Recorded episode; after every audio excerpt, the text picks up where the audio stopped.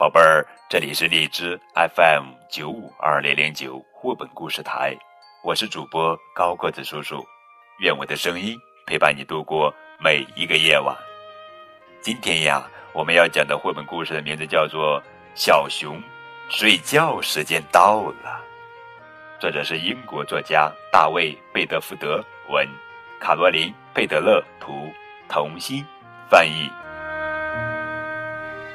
小熊趴在雪地上，摇着尾巴说：“我不困，我还不想睡觉呢。”熊妈妈笑了，她说：“我们再来做最后一个游戏，看看还有谁也要去睡觉，好吗？”小熊四下看了看，还有谁？小熊四下看了看，还有谁要去睡觉呢？他很想知道。熊妈妈直起身子去寻找。他说：“看那儿。”小熊说：“是小猫头鹰。”熊妈妈说：“小猫头鹰喜欢在睡觉前伸展翅膀，感受轻盈的夜风划过羽毛时的低吟。”小熊爬到妈妈的肩上坐着。他说：“我也喜欢飞。”妈妈爬到了山顶。小熊也听到风在轻声唱歌，还感觉到风掠过身体时痒痒的。然后他看到了其他小动物。嘿嘿嘿，那是谁？小熊咯咯的笑着问。嘿嘿嘿，他在做什么？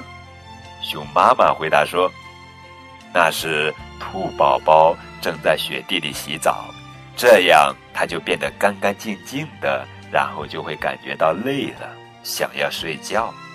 小熊说：“我也喜欢在雪地里洗澡。”他跳进雪里，用手扬洒着雪，把一个大大的、软软的雪球放在妈妈的鼻子上。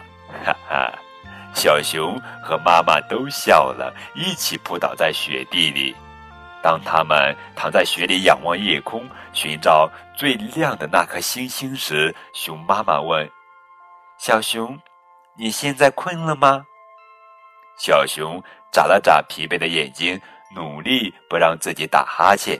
他说：“我还想看有谁也要去睡觉。”熊妈妈说：“我们现在必须保持安静，有些小宝宝已经准备睡觉了。”熊妈妈低声说：“看那边，小狐狸喜欢被抱着。”依偎在妈妈的怀里睡觉，小熊紧紧地贴着妈妈温暖的身体，说：“我也喜欢拥抱。”熊妈妈温柔地说：“我们很快就到家了。”可是小熊突然又看到，我看到了鲸鱼。小熊说：“他扭头望着星空下的大海。”熊妈妈说。小鲸鱼喜欢妈妈轻声唱歌，伴它入睡。小熊和妈妈坐着看鲸鱼游泳，直到它们游走了，只留下遥远的歌声在轻柔的回荡。然后，小熊打了一个哈欠，迷迷糊糊地说：“我们离家更近一点了吗？”小熊爬到妈妈的背上，看到了闪烁着。划过天空的亮色，妈妈一边背着它向家走，一边唱着催眠曲。小熊告诉妈妈：“我也喜欢听歌。”妈妈轻轻地说：“现在小熊睡觉的时间到了。”小熊依偎在妈妈温暖柔软的怀抱中，妈妈温柔地亲了亲它，妈。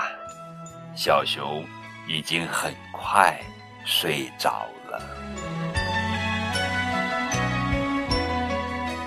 好了，宝贝儿，这就是今天的绘本故事。小熊睡觉时间到了。